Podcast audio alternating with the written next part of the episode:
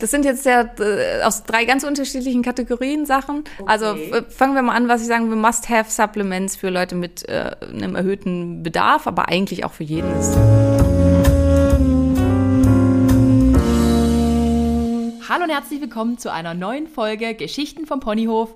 Ähm, wir haben uns eine ganz schön lange Zeit nicht mehr gehört, aber ich habe tatsächlich einfach nur auf den richtigen Gast gewartet und ich habe mich gefühlt monatelang drauf gefreut. Und jetzt ist sie hier, Dr. Simone Koch, meine Ärztin des Vertrauens. Ähm, ich habe das jetzt ungefähr fünfmal geübt. Sie ist Ärztin für funktionelle Medizin und ich weiß, ihr könnt nichts damit anfangen und deshalb übergebe ich direkt das Mikrofon an Simone, die sich jetzt einfach mal selbst vorstellen wird. Hallo ihr Lieben, ich freue mich auch total, dass ich hier sein kann und mit Adrienne einfach ein nettes Gespräch hoffentlich führen kann. Was ist funktionelle Medizin? Die moderne Schulmedizin geht ähm, sehr in die Richtung, dass wir uns halt damit beschäftigen, wie behandle ich ein Symptom. Ähm, aber wenn ich das Symptom behandle, das ist halt so ein bisschen so, wie wenn ich schwarzes Tape über eine rote Leuchte klebe. Die Leuchte äh, leuchtet natürlich weiterhin und das System bleibt kaputt. Und funktionelle Medizin soll das Problem an der Ursache behandeln. Das heißt, ich versuche zu gucken, ähm, wo ist die Funktion gestört und die wiederherzustellen. Und insgesamt, also was ich dann mache, da ist halt viel Umweltaspekte. Also ich bin auch Umweltmedizinerin und Ernährungsmedizinerin und Orthomolekularmedizinerin. Das heißt alles, was sich mit Nährstoffen beschäftigt. Und das ist es dann so als gesamtheitliches. Und ich hoffe, es ist damit ein bisschen klarer, worum hm. es geht. Ja, ich würde sagen schon. Nur mal so für euch zur Einführung. Ich war bei Simone das erste Mal im November letzten Jahres.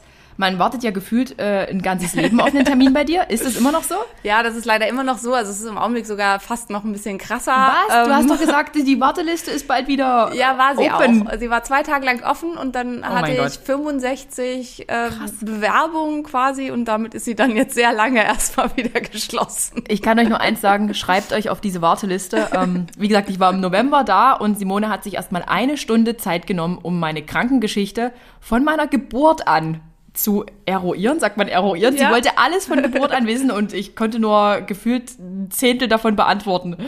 War das nicht sogar, wie ich wie geboren wurde? Genau, welcher Geburtsweg und so. Was in dem Zusammenhang aber vielleicht wichtig wäre, also bei mir ist die Wartezeit so lang, ich habe zwei Kollegen, die von mir ausgebildet wurden und werden und die haben schon noch Platz auf der Warteliste. Okay, wir brauchen mehr von Simone. Simone zwei, drei, vier. Also wie gesagt, äh, ich denke, das, das ganze Thema, wir bringen euch das jetzt wahrscheinlich in zwei Teilen äh, nahe und dann werdet ihr sicherlich so interessiert sein, weil es ist einfach faszinierend, weil Simone ist die erste, die mir tatsächlich helfen konnte.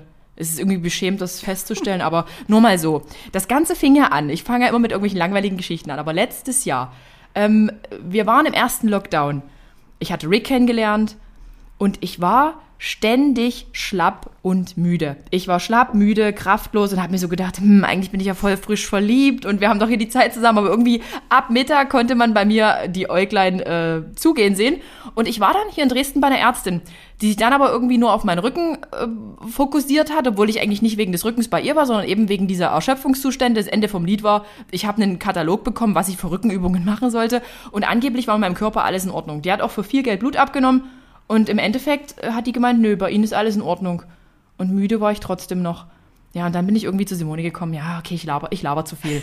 So, Simone, kann man jetzt so pauschal sagen, welche Erkrankungen du behandelst? Kann man das überhaupt so sagen? Ähm, Müdigkeit. Nein, also die meisten, also das Hauptfeld, ähm, die Haupterkrankungen, die ich behandle, sind Autoimmunerkrankungen, hier vor allen Dingen ähm, Schilddrüsenerkrankungen. Aber im Prinzip ähm, kann eigentlich jeder zu mir kommen, der sich bei, oder zu uns kommen, der sich bei anderen Ärzten nicht so richtig gut aufgehoben fühlt und vielleicht einfach auch so ein bisschen unspezifische Beschwerden hat. Also das, was du hattest, ich fühle mich einfach nicht so richtig wohl, ich bin nicht mehr so genau. ganz ich selbst. Das ist was, was ganz, ganz viele in der heutigen Zeit genau. haben. Und, und ich habe zugenommen. Ich habe einfach zugenommen. Okay, das lag vielleicht auch an der Pizza damals im ersten Lockdown, am Wurst, aber ja. Ja, aber auch sowas, so unspezifische Gewichtszunahmen, wo man halt einfach sagt, ich habe wirklich nichts verändert und mhm. keiner einem so richtig zuhören will. Und auch so Sachen wie, ähm, ich bin doch erst Mitte 30, ich fühle mich wie 80, sowas genau. Da hast du, glaube ich, genau auch gesagt. So. Und das höre ich halt auch ziemlich häufig. Ähm, und da können die normalen Mediziner nichts mit anfangen, weil das ist kein klassisches Symptom. Wie behandle ich, ich fühle mich nicht so richtig gut. Das klingt total ähm, albern, oder? Weil hast ja, hast ja wirklich genau. öfter mal, hm. Und dann ist halt das, was wir so machen, ist halt einfach wirklich eine, ja, so ein bisschen Detektivsuche, ein bisschen Dr. House-mäßig, sehr intensive Anamnese und dann halt ganz viel Diagnostik. Nur mal so, es waren ungefähr 100 Blutröhrchen, die ich dort gelassen habe. Ich war ausgelaugt. Simone ist auch ein Vampir. Naja, also ganz so viele waren es nicht, aber es waren schon viele. Naja, es ja. waren doch viele. und ähm, dann weiß man aber wirklich halt einfach Bescheid und dann kriegt man eine Idee, woher kommt das. Und das ist halt das, was funktionelle Medizin ausmacht, um da mit reinzukommen. Also unser Hauptfeld sind Autoimmunerkrankungen, aber auch ähm, andere unspezifische Sachen und vor allen Dingen auch hormonelle Probleme aller Mhm. Art sind ähm, bei uns absolut genau richtig. Ich fühle mich auch wirklich gut aufgehoben und das ist jetzt hier keine Werbung. Nur mal so, keine Werbung. Ich bin eine normale Patientin. Ähm, jetzt aber mal zum Thema. Wir haben jetzt ganz schön lange ähm, eine Einleitung gehabt. Jetzt aber mal zum eigentlichen Thema, weil da finde ich Simone einfach absolut passend an dieser Stelle. Ähm, ich meine, ich bin ja schon eine ganze Weile im Bodybuilding unterwegs gewesen. Ich meine, ich pumpe seit 20 Jahren. Simone, ich pumpe seit 20 Jahren. Also Kraftsport. ähm, dann habe ich mal Wettkämpfe gemacht, zweimal eine Saison. Ja. Und das ganze Thema Supplemente, so ich bringe es auf den Punkt. Supplemente ist ja so ein, so ein Riesending, so eine aufgeblasene Blase, hm, sagt man jetzt nicht so, aber ähm, welche Supplemente machen Sinn? Von Eiweißpulver angefangen äh, zu Kreatin, zu irgendwelchen Dopingmitteln? Ähm, kann man dopen, ohne zu dopen? Thema Biohacking. Ich habe diesen Begriff extra recherchiert, weil Simone ganz oft darüber spricht. Also kann man irgendwas am Körper boosten auf natürliche Art und Weise, abseits vom Steroidkonsum und auch darüber werden wir noch sprechen, weil mich das persönlich sehr interessiert. So, Simone, jetzt habe ich echt viel gelabert und ich gehe direkt zur ersten fast schon langweiligen Frage über, aber Thema Proteinpulver. Ich meine, es gibt Isolate, es gibt Caseine, es gibt Whey-Protein, es gibt vegane Probleme, äh, Proble Probleme. Es gibt vegane Probleme Probleme. genau, äh, Proteine. Macht das wirklich einen Unterschied, welches Protein ich wie konsumiere? Ich habe früher ganz oft tagsüber nur noch Isolate zu mir genommen, weil ich halt dachte, okay, da ist halt ganz wenig an Kohlenhydraten drin und super Nährstoffversorgung für meine Muskulatur. Simone, sprich du. Ähm, ja, also es macht einen Unterschied, welches Protein ich nehme, definitiv. Ähm, und man muss zum einen gucken, welche Wertigkeit hat das Protein. Ähm, da wird früher wurde in Deutschland immer so oder wird immer noch gerne die biologische Wertigkeit angegeben. Das ist ein völliger ja, Bockmistwert. Also der sagt einfach überhaupt nichts aus. Zum Teil denken sich die Hersteller den wirklich aus. Also da, ähm, da gibt's Hersteller auch kein- denken sich die Wertig- die wirklich? Wertigkeit aus. Okay. Ja. Eigentlich werden Proteinpulver bewertet nach dem sogenannten DIAS. Das steht ähm, für Digestible Indispensable Amino Acid Score. Das ist das, wonach eigentlich ein Protein bewertet wird. Und das ist relativ kompliziert. Hier wird wirklich geguckt, wie viel von dem Protein wird tatsächlich aufgenommen und ähm, also verdaut und auch aufgenommen und kann dann vom Körper auch verwertet werden. Okay. Das ist das, was hier bestimmt wird. Und wenn wir uns das dann schon mal angucken, dann können wir sehen, zum Beispiel Hanfprotein, was bei den Veganern immer gerne hochgelobt Ja. wird, wie ach wie toll das ist, hat nur ein ähm, Dias von 46. Ähm, das ist ganz schön mies. Das Ver- Maximale ist was? äh, das Maximale, also maximal gibt's nicht, aber man nimmt als Grundwert 100 Okay. und das hat Whey, also Whey hat einen, einen Wert von 100 und ähm, Rind zum Beispiel, also Rinderprotein hat einen Dias von 120, also nur so als ähm, Vergleich. Okay. Dementsprechend schlecht schneidet zum Beispiel das Hanfprotein. ab. Ja. Dementsprechend schlecht schneidet auch die Erbse ab mit nur ähm, ebenfalls einem Dias in dem ähnlichen Bereich wie beim Hanfprotein. Ähm, zwar nicht 46, sondern ich glaube 53, ein bisschen besser, aber nicht viel.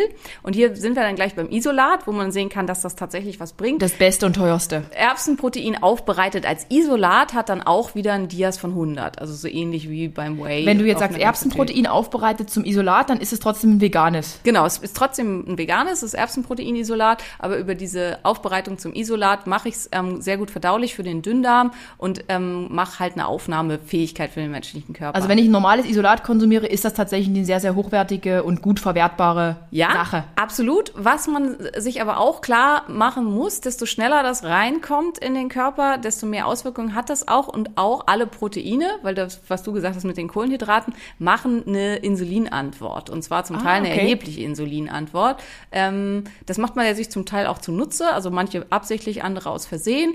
Ähm, beim Whey zum Beispiel, das macht die stärkste Insulinantwort, macht dann auch einen sehr starken Blutzuckeranstieg und das hat halt eine anabole Wirkung. Das kann man sinnvoll und gut nutzen. Das haben vegane Proteine weniger. Wenn man das aber zum Beispiel zur Nacht macht und sich halt nochmal den Blutzucker sonst wohin schießt und das Insulin sonst wohin schießt, das kann halt eher ungünstig sein, weil wenn man das auf Dauer macht, dann kann man halt ähm, seine Insulinsensitivität damit kaputt machen. Was empfiehlst du dann am Abend? Ähm, am Abend würde ich tatsächlich versuchen, halt Proteine über Nahrung aufzunehmen und gar nicht irgendwie aus Shakes oder so. Und diese Casein-Shakes, die da so länger verdaulich im Körper sind, die geben trotzdem eine Insulinantwort. Und, die äh, geben trotzdem eine Insulinantwort und Casein ist ganz schlecht verdaulich. Also warum nimmt man die abends? Äh, warum machen die halt länger satt? Weil die ganz schwer verdaut werden können. Die liegen ah, einfach wie Klotz im Bauch herum und werden schlecht verdaut. Insgesamt Casein, also das ist Alpha-1-Casein, das kann vom menschlichen Körper nicht gut verdaut werden und kann ungünstige Immunantworten machen weil es halt nicht dem entspricht, was unser Körper erwartet. Immunantwort, würde. was bedeutet sowas? Das bedeutet, dass der Körper, die Immunzellen des Körpers das angreifen kann. Also wenn das aufgenommen wird in unserem Körper, wird es äh, angegriffen und kann dann Entzündung verursachen. Und Entzündung Aber sowas beachtet, ja, sowas beachtet man ja nicht. Also ich habe in meiner ganzen genau, Zeit nie darauf geachtet. Also wer es interessiert, also vielleicht mag Adrians verlinken, weil das so viele Nachfragen, ja? habe ich einen kleinen Protein-Guide geschrieben. Ähm, das ist wirklich so ein kleines Büchlein, wo alles, was ich hier jetzt gerade laber, einmal zusammengefasst ist. Ähm, und, ähm, Den verlinke ich, verlinke ich, Protein Guide. Der kommt halt auch ganz gut an. Also da steht das alles einmal drin und da findet ihr zum Beispiel die ganzen Dias-Werte und warum und so. Und ist halt auch mit den Aminosäuren ähm, es wird ganz oft immer damit geworben, da sind alle essentiellen Aminosäuren. Ja, drin. genau, guter Slogan. Und ähm, die Frage ist halt, wie viel davon, weil das Puzzle muss vollständig sein. Wenn ich mir einfach vorstelle, ich kaufe mir 100 Puzzle, aber bei 97 davon fehlen drei Teile, mhm. dann kriege ich nur dreimal das Puzzle vollständig. Und mhm. dann nützen mir all die ganzen 97 anderen Puzzle nix. Ähm, und das ist halt im menschlichen Körper genauso. Wenn ich zum Beispiel, um was zu vervollständigen, Leucin brauche, aber Leucin ist halt nur äh, dreimal da drin quasi, dann ähm, ist es halt unvollständig. Und das ist dann entsprechend problematisch. Und das ist leider, weil du am Anfang gesagt hast, statt äh, veganes Protein, ja. veganes Problem. Das ist tatsächlich das vegane Problem, weil hier ist viel, viel weniger, also die bestimmte Aminosäuren wie Leucin ja. und Lysin und auch Tryptophan sind in veganen Proteinen einfach in viel, viel geringerem Anteil drin. Also müssen diejenigen Sportler oder Menschen, die das jetzt konsumieren, einfach noch darauf achten, dass gewisse andere Aminosäuren zugeführt genau, werden. Genau. Aber also, das findet man ja nicht einfach so heraus. Dazu braucht es ja wieder einen Arzt, oder? Ja, im Prinzip schon, optimalerweise. Mhm. Ähm, das ist auch, also viele haben immer noch so diese Idee, dass ein Aminosäurenprofil unglaublich teuer wäre. Das kommt noch so aus der Strunz-Ära, weil da wurde mhm. gerne ähm, über ein privates eigenes Labor über Aminosäurenprofile in die eigene Tasse, Tasche gewirtschaftet. Das ist inzwischen nicht mehr möglich und nicht mehr erlaubt. Also einmal so gesagt, ein Aminosäurenprofil kostet irgendwo zwischen 30 und 70 Euro. Das geht ja wirklich. Das geht das absolut, gut. genau. Bei meinem Labor aktuell, die haben leider die Preise verdoppelt, sind es im Augenblick 66 Euro für Wie? alle Ich zahle jetzt auch doppelt, Simone? Leider.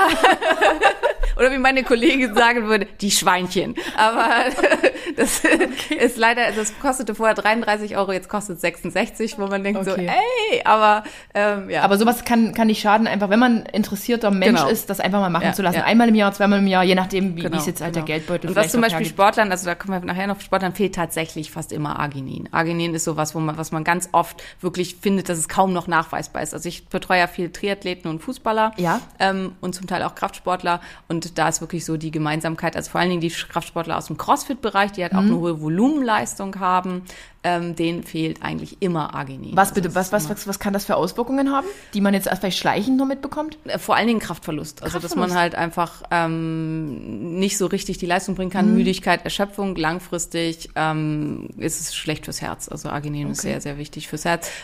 Erektionsstörung bei Männern ist Achtung, sowas. bitte zuhören. Bitte liebe Männer zuhören. Also Arginin ist eine von den wichtigen NO-gebenden mhm. ähm, Aminosäuren. Und klar, bei Frauen kann es halt auch dann dazu führen, dass halt ähm, ja die Schwellkörper Körper nicht richtig funktionieren. Frauen merken das nur nicht so stark. Aber es kann schon dann halt okay. auch eine Libido-Einschränkung und sowas Ich habe ich hab in der ganzen harten Zeit nie so ein Blutbild machen lassen, also nie so ein Aminosäureprofil, ja. nie. Also es ist schon es super gehört sich halt einfach nicht. Ja. Irgendwie so. Also gerade bei den Leistungssportlern kriegt man da echt manchmal Werte, dass man denkt, um Gottes Willen, erstaunlich, dass du noch klarkommst. okay. Aber äh, krass, habe ich nicht gewusst.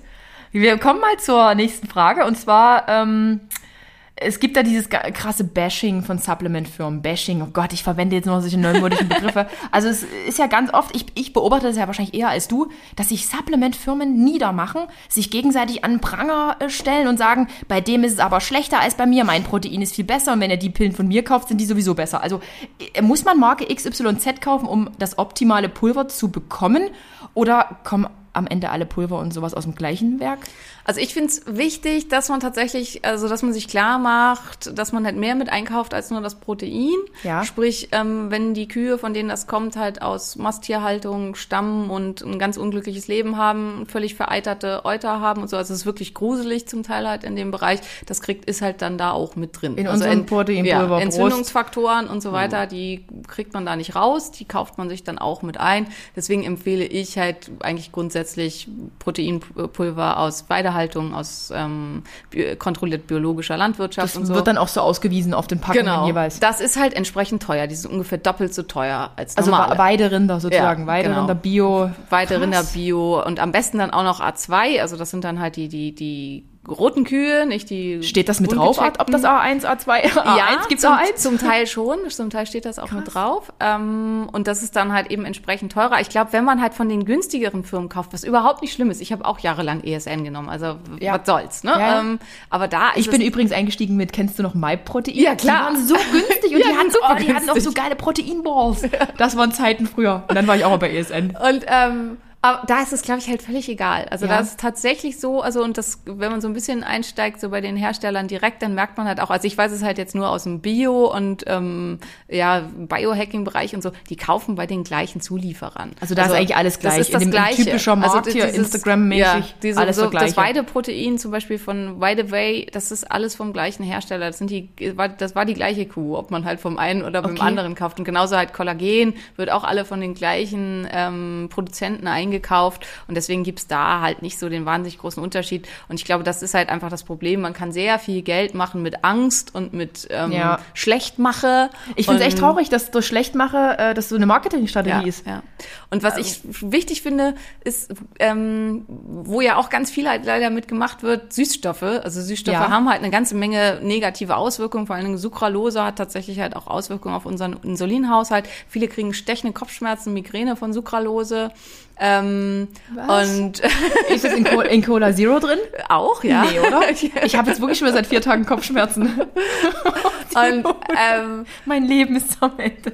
Und das ist Ja. ja in diesen ganzen Proteinpulvern, Genau. in diesen ganzen chunky Flavors und was weiß ich, was es da alles gibt drin. Und dass man sich das, ich will, will das auch überhaupt nicht schlecht machen, wer das gerne für sich nehmen möchte, das ist total okay. Ich habe es auch probiert und einiges es Eines schmeckt, einfach tatsächlich geil. gut. Es ja. schmeckt, es schmeckt keine, geil. Keine Frage. Aber da denkst du halt Fall. nicht drüber nach, ob dann vielleicht na, irgendwelche späteren Folgen. Ja, Oder- hm. und aber dass man sich aber klar macht, natürlich ist das halt überhaupt nicht und gesund ist das auch nicht. Also das, Mhm. das, das, und wenn man sich darüber im Klaren ist, finde ich es halt auch total okay. Aber mir ist halt, ich benutze ja sowas alles gar nicht und dann wird halt auch oft gesagt, so, wenn ich dann in Stories zeige, wie ich meine Baked Oats mache oder so, dann fast so viel von dem unglaublich teuren Vanille. Ja, weil Vanille ist halt nun mal teuer. Aber dafür hat Vanille halt auch Also du hast richtig Vanilleschote, die du reinmachst. Ja, genau. Ja, das ist wirklich schweineteuer. Äh, Genau, aber dafür hat Vanille halt auch ähm, antientzündliche Wirkungen in unserem Körper, senkt den Appetit. Ähm, Vanille, ich schreibe mir das mal auf. das sind halt alles ähm, und Vanille macht also macht erhöht den Fokus, macht aufmerksamer und das kann natürlich wirklich nur Vanille, das kann nicht Vanille Hast du da irgendwas, was du em- empfehlen kannst? Gibt's da irgendwie speziell Vanille? Oder weil, wenn ich jetzt in den Supermarkt gehe, dann so eine Vanilleschote nehme und das ist total aus? okay, ja. Oder es gibt halt einfach gemahlene Vanille, das Ja, finde ja. ich praktisch. Aber die kann man auch benutzen aus Ja. der normalen Mühle oder das ist dann auch wieder so äh, Na, es sollte halt Wahl. auch wieder nach Möglichkeit eben Bio sein und dann wird's halt entsprechend Bio, teuer. schreibe ich mir auf. Aber wie süßt du dann? Ähm, ich süße tatsächlich ausschließlich mit Erythrit, mit Monk Fruit, also äh, Mönchsfrucht. Das ist ein bisschen schwer zu kriegen. Also bei Mönchsfrucht bestellen wir es in Deutschland noch kein Lebensmittel, deswegen muss man es kompliziert importieren. Mön Mönchsfrucht, noch nie gehört. Mönchsfrucht ist Mönchspfeffer habe ich gehört. Mönchsfrucht ist tatsächlich, also es ist eine, ja, eine Frucht, die halt ähm, süß ist Mhm. und die überhaupt keine Wirkung aufs Insulin hat. Und nach allem, was wir wissen, auch keinerlei negative Wo kann ich die bestellen? Also nur online. Ja, also bei Amazon.com dann halt. Ich werde googeln, halt sag sonst ich dir. Ähm, Krass. Und das, was auch ein bisschen im Kommen ist, aber da muss ich ganz ehrlich gestehen, das habe ich noch nicht genug recherchiert, ist Allulose. Noch Allu- nie gehört. Ähm, Allulose wird halt aus Fasern gewonnen und ist dann auch so ein süßer Sirup. Ähm, und also kann man halt eben auch als Sirup verwenden und soll keinerlei negati- negativen Auswirkungen haben. Schmeckt geil. Also ich habe es gerade von über eine Freundin aus UK gekriegt. Ob es aber wirklich so gesund ist, also ich wollte da halt nochmal Ja, Studien das, und so äh, lesen, da muss ich mich nochmal intensiver mit befassen. Okay, und wenn ich jetzt Stevia nehme zum Süßen? Ist auch okay. Stevia finde ich persönlich ugh, Aber Ich habe da irgendwie so eine Mischung, die, du, wenn ich dir sage, das habe ich in 2014 gekauft und benutze es immer noch. das macht nichts, das ist überhaupt nicht schlimm. Das also so wirklich das getrocknete Zeug kann man ewig benutzen. Ja, aber wirklich, geil. ich habe da eine gute Mischung, so dass es nicht so bitter schmeckt. Ja, also Stevia tatsächlich halt aus dem Stevia-Blatt ähm, ist auch was, was total okay ist, hat Okay. auch keine Wirkung aufs Insulin. Aber alle anderen Süßstoffe, muss man sagen, sind, ich sage jetzt mal, streifig. Also weil das Problem ist, es gibt einfach keine klaren Daten. Die Hälfte, also die meisten Studien wurden von den Herstellern selber veranlasst, Ja. die geben entsprechende Ergebnisse. Viele Studien an Ratten zeigen, so toll ist das nicht. Dann wird wieder gesagt, ja, der Mensch würde nie im Leben so viel davon konsumieren. Das stimmt schon, aber nichtsdestotrotz will ich ja keine Giftstoffe konsumieren, egal was, äh, wie, äh, ob ich da zwei Kilo sonst von essen müsste. Also ich esse Nee, ja nee, auch nee, nicht, ich esse ja auch nicht kleine Mengen äh, Zyankali, auch wenn sie mir halt im Prinzip dann nicht schaden Auf gar keinen Fall. Also, Also, Sucralose ist das, was man vielleicht doch mal ein bisschen auf dem Schirm halt genau, behalten also Sucralose sollte. ist gerade das, was Krass. halt sehr viel benutzt wird in Proteinpulver. Also wahrscheinlich auch in meinen Proteinpulvern, die ich sehr gerne auch zum Süßen nehme. Wahrscheinlich, wobei ich glaube, deins kommt vielleicht sogar, also deine sind, glaube ich, mit Stevia gesüßt. Wenn Ja, ich, ich, alles ich täuscht. prüfe das danach, ja. Ich prüfe, ich prüfe dann. Krass. Es ist echt ein spannendes Thema. Also habe ich jetzt, ich hab, ganz ehrlich, habe ich noch nie damit wirklich auseinandergesetzt. Ich habe immer nur gedacht, naja, Insulinspiegel steigt halt nicht an und irgendwie alles ganz geil. Und also deswegen so mit den ganzen Flavoren und so, also man, mu man muss auch klar sagen, das ist alles nichts Natürliches. Also weil viele auch ja mit Akne zu tun haben durch Proteinpulver und so. Ähm, das hängt oft auch einfach mit der Qualität des Proteinpulvers zu Also wenn man zu- doch eine Pickelneigung hat, Akneneigung, weil mir wurde das in meiner Vergangenheit, ich habe ja nun verschiedene äh, Hersteller schon probiert. Ich selber hatte nie eine Auswirkung, aber andere haben immer gesagt, nee, ich kann das nicht bestellen, Ja. weil dann Ja, ja. bekomme ich tatsächlich Pickel überall. Und ich denke Genau. so, okay, krass. haben halt tatsächlich einige, dass sie da stark mit Akne zu tun haben. Und das ist viel wirklich Qualität. Und es hat auch was mit dem Insulin zu tun, weil wenn halt Insulin so wahnsinnig stark ansteigt, das macht Entzündung. Und das kann dann halt auch mit über bestimmte Mechanismen Akne-Schiebe verursachen. Also. Krass. Also, worauf achtest du bei einem Protein? Du selber, worauf achtest du? Also zum einen achte ich tatsächlich auch Weiderind, Bio? Ja, genau. Also ich achte auf, auf Bio. Das ist mir persönlich sehr wichtig. Wo kommt's her und ging's dem Tier gut? Ich achte auch stark auf Geschmack. Ich muss Ja, ganz Geschmack. ehrlich sagen, ich bin auch so, oh, ich mag so Salted Caramel Also und ich so bin Haufen halt auch- fancy Zeug. ich bin total nordische Abstammung. Ich habe das jetzt auch gerade testen lassen, wirklich über einen Gentest. Und ich bin halt komplett, also ich bin schwedisch, ähm, dänisch, norddeutsch. Simone so, hat blaue Augen. und so sieht sehr bisschen- blass aus. Und so ein bisschen slawisch, aber das war's dann halt auch schon. Und warum sage ich das? Weil die äh, sehr gut adaptiert sind an den Konsum tierischer Produkte. Also das liegt Ah. halt einfach daran, desto nordischer man kommt, desto schlechter funktioniert das mit Landwirtschaft, mit Pflanzenanbau. Dementsprechend über die letzten 30.000 Jahre oder so haben wir uns da sehr gut angepasst. Hingegen südeuropäische Menschen sind oft sehr gut an pflanzlichen Konsum angepasst und kommen mit tierischen Produkten, vor allen Dingen mit Milchprodukten, oft schlechter zurecht. Und das ist halt auch was, wo man sich ein bisschen Gedanken drüber machen darf. Also welche genetische,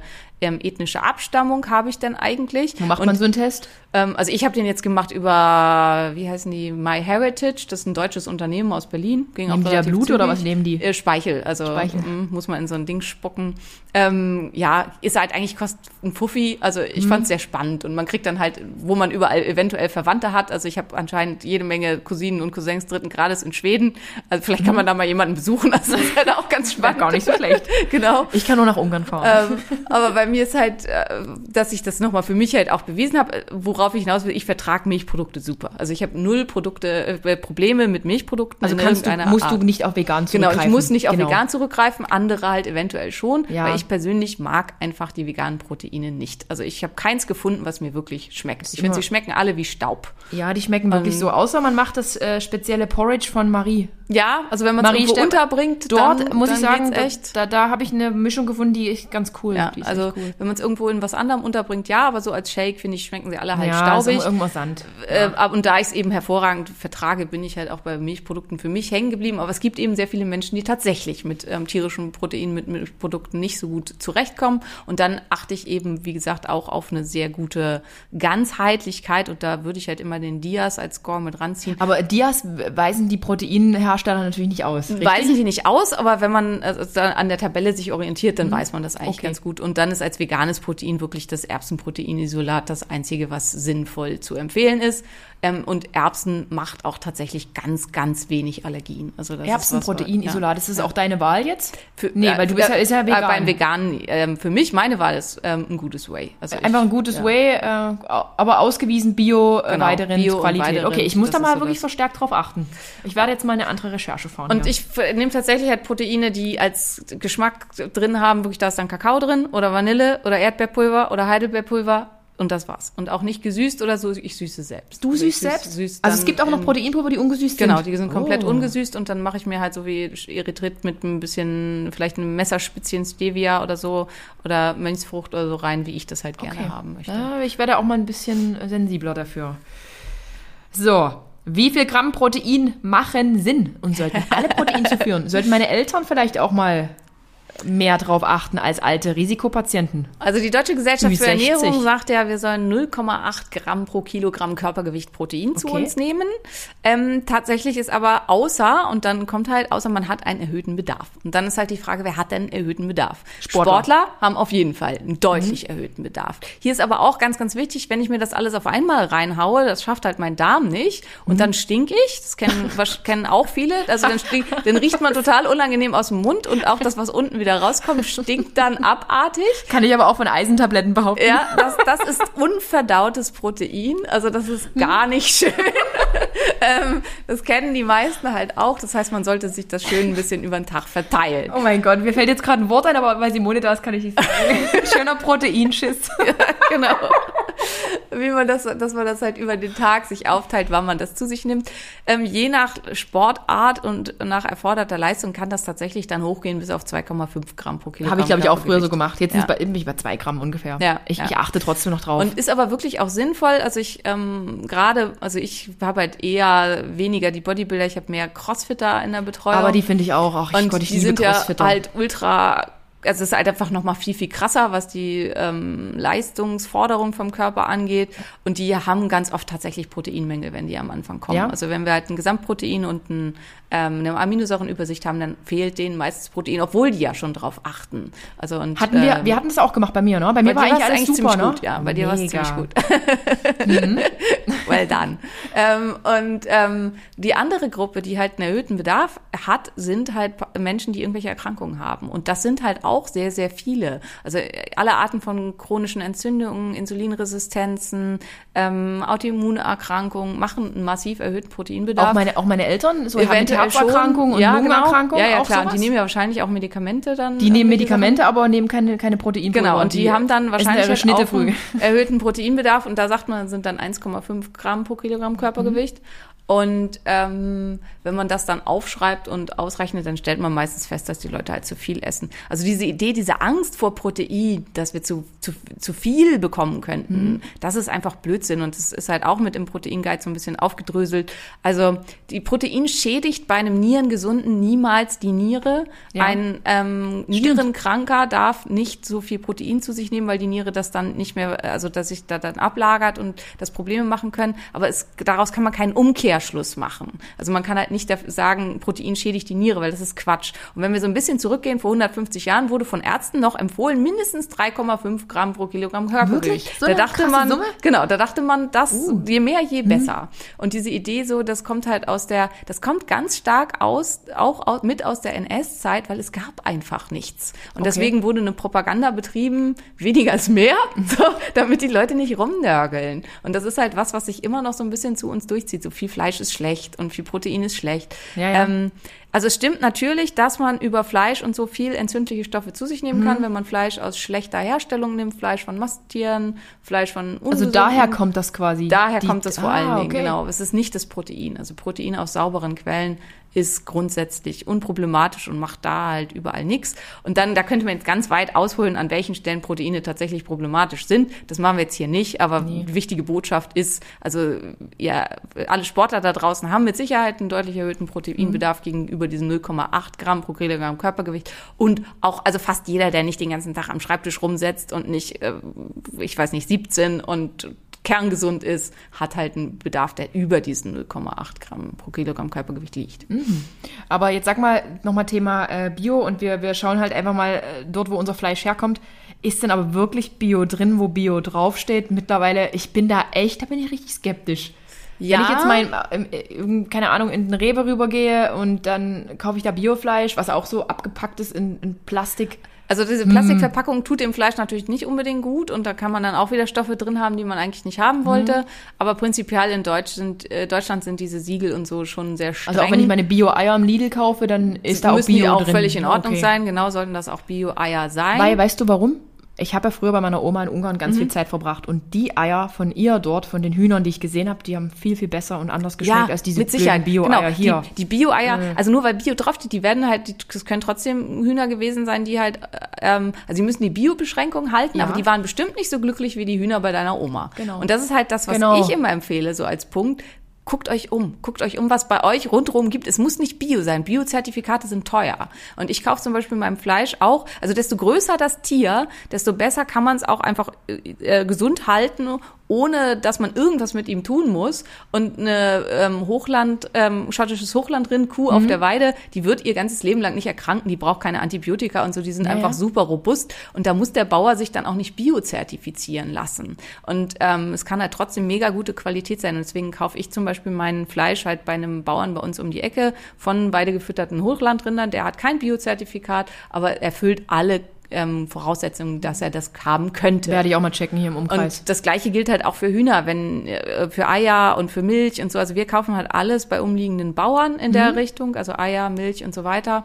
Ähm, und ganz viele sagen halt, ja, aber ich wohne in der Großstadt und so. Ich wohne auch in der Großstadt. Ich wohne in Berlin. in Also, der Tat. In der Tat. ähm, und man kann halt trotzdem, wenn man ein bisschen guckt, da finden. Und klar, da muss man vielleicht mal 20 Minuten fahren. Mhm. Aber was sind 20 Minuten? Ja, eben. In Berlin fährt man überall hin Ja. 20 Minuten. Also insofern finde ich, ist das halt nicht so das Problem. Und dann ist Bio gar nicht so wichtig, weil Bio heißt zum Beispiel nicht zwangsweise Freiland. Und das ist halt wahrscheinlich das, was du halt auch sagst. Die Eier Genau. von der Oma waren einfach Die viel waren leckerer. viel, viel, viel besser. Weil die- als ich in Österreich im Urlaub war in so einem Hotel, da haben die wieder so geschmeckt wie bei Oma. Da war genau. ich echt. Das boah, waren dann halt auch wahrscheinlich Freilandhühner, Genau. die halt wirklich Gras picken durften und Insekten picken durften. Und die schmecken dann Ja, einfach ganz, ganz anders. Das waren wirklich Also- schöne Zeiten. Ja, also meine Großeltern hatten auch Hühner, aber wir kaufen auch äh, Eier von solchen Hühnern und die sehen dann auch so aus. Also das Eigelb sieht ganz anders aus Genau. und es schmeckt einfach auch ganz anders.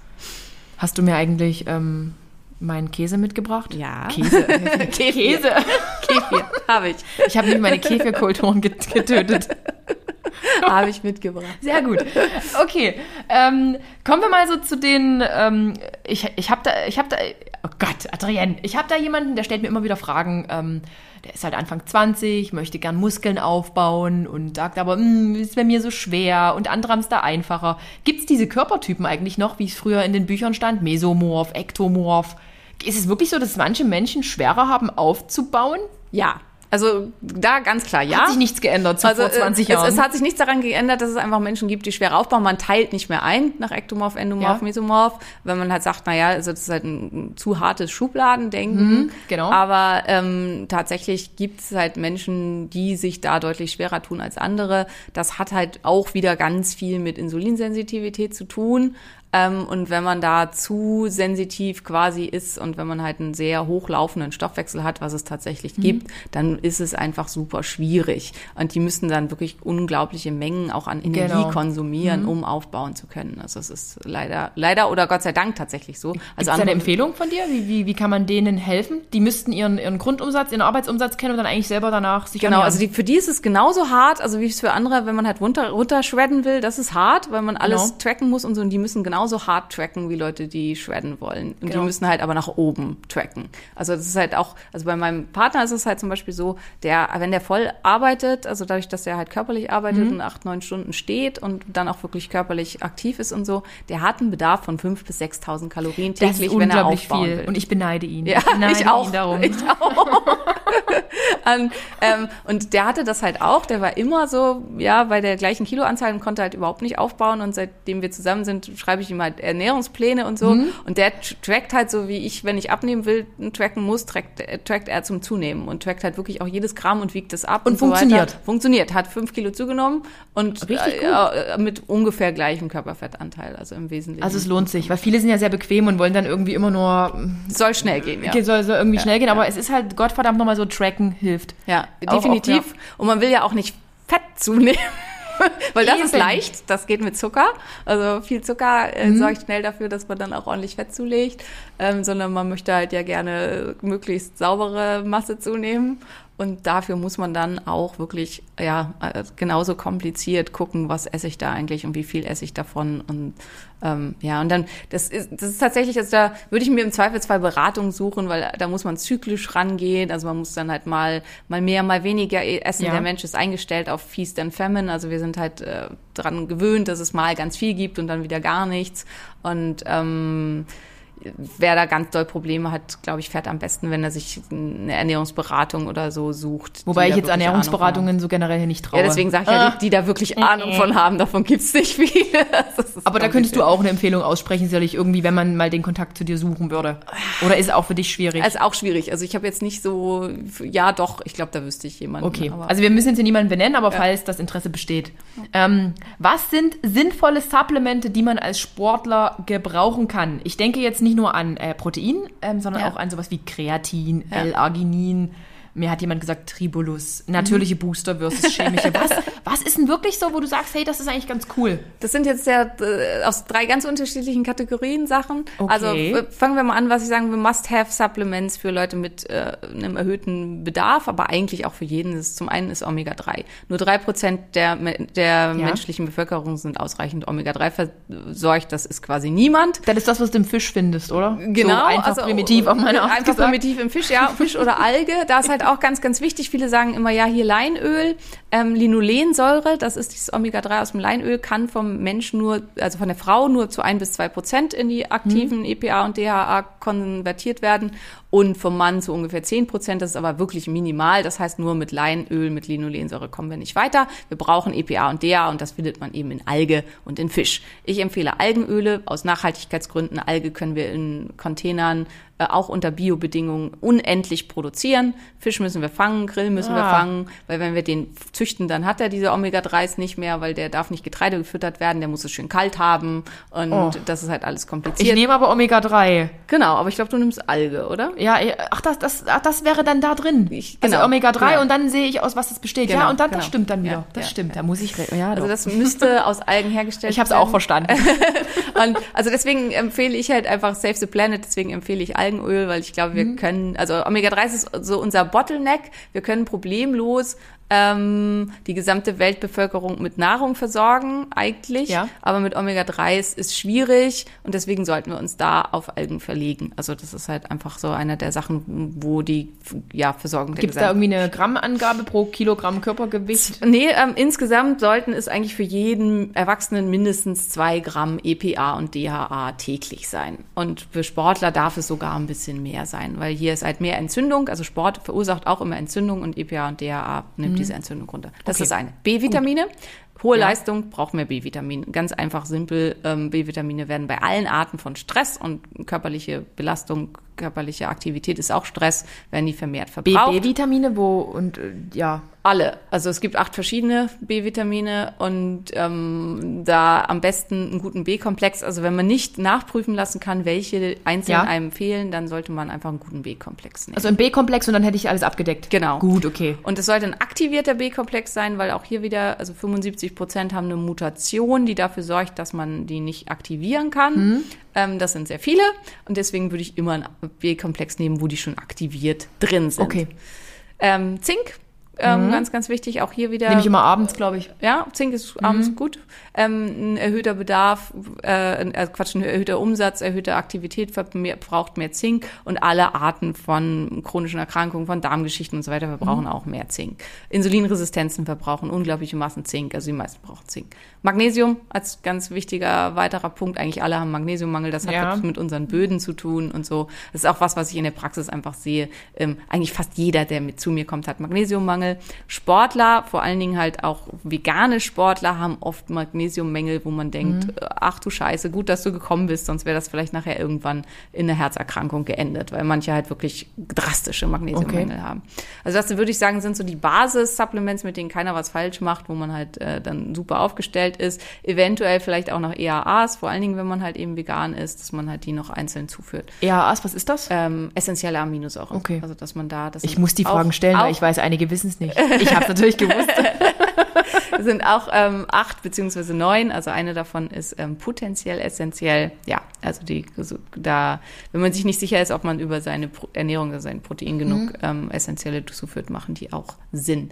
Ähm, und dann war die Frage nach Arginin, Ketogluterat oder Arginin. Äh, Kreat, Kreatin. Äh, genau. Nehmen wir ja. so die, die Pumpe. Ich habe früher auch mal eine Kreatinkur gemacht, bis ich Durchfall bekommen habe. Dann habe ich es abgebrochen. dann nie wieder genommen. Also Kreatin ist wichtig. Was macht Kreatin? Kreatin bindet zum einen Wasser. Deswegen mhm. sieht man halt im Muskel. Deswegen sieht man geiler aus. Das ist halt, das kann auch Aber motivieren. ich war auch leistungsfähiger irgendwie. Ja, genau. Ja? Das ist der zweite Punkt. Kreatin wird, also Kreatinphosphat ist eins, ähm, ist ein Schnellbrennstoff von unserem Körper nach Adenosintriphosphat.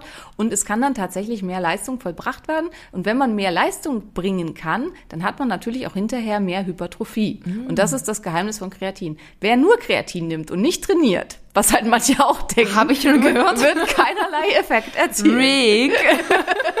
In keinster Form und Art und Weise. Also das ist gerade bei Männern so ein Phänomen, ah, ich nehme ja Kreatin.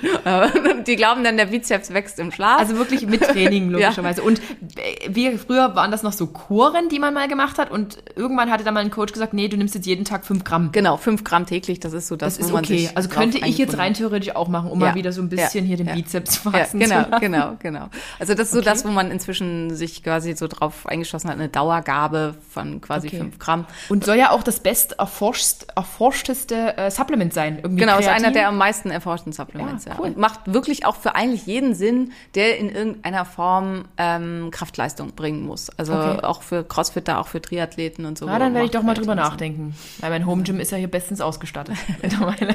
und das letzte, dritte war Tribulus. Da sind wir dann beim Fall äh, Natural Doping. Was ist Tribulus? Tribulus ist ähm, aus der Phytotherapie, also aus, ähm, aus der Kräutertherapie und ähm, hemmt die Aromatase und sorgt damit dafür, dass Testosteron höher bleibt. Also dass weniger in Östrogen mhm. umgesetzt wird.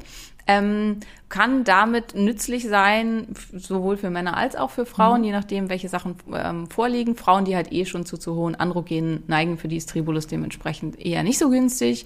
Ähm, aber bei bestimmten Formen von Fertilitätsstörungen und bei Müdigkeit, Erschöpfung durch zu wenig Testosteron oder so kann Tribulus auch bei Frauen Sinn machen. Ähm, ja, ganz wichtig ist da, also es gibt dazu eigentlich eine ganz gute Datenlage, dass man sich aber klar macht, über Phytotherapeutika ähm, erreicht man halt nie das Gleiche, wie wenn man tatsächlich Steroide nehmen würde, logischerweise. Mhm. Und dass man sich auch klar macht, man muss sie oft kombinieren. Also Tribulus allein ist ja ein reiner Aromatasehemmer, aber dafür muss halt erstmal genug Ausgangssubstanz da sein. Wenn jemand eine ganz schlechte Ausgangssubstanz von den Steroidhormonen hat, dann wird auch Tribulus nichts nutzen. Also vielleicht noch halt wieder mit Blutbild.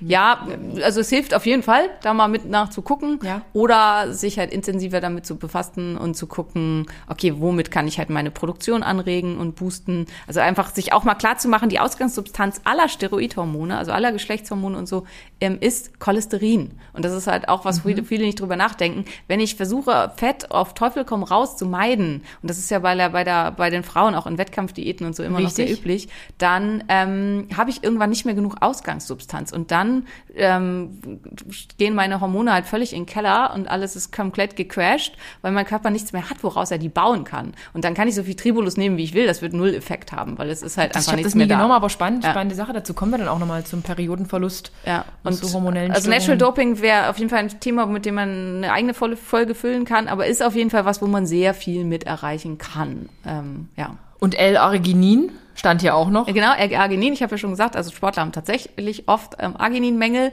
L-Arginin ist einfach eine äh, besondere Form, also die L-Form des Arginins. Ähm, ich würde tatsächlich aber Arginin-Ketogluterat empfehlen. Das ist eine Arginin-Form, die besonders gut aufgenommen Rein wird. Rein zufällig in meiner Hausapotheke.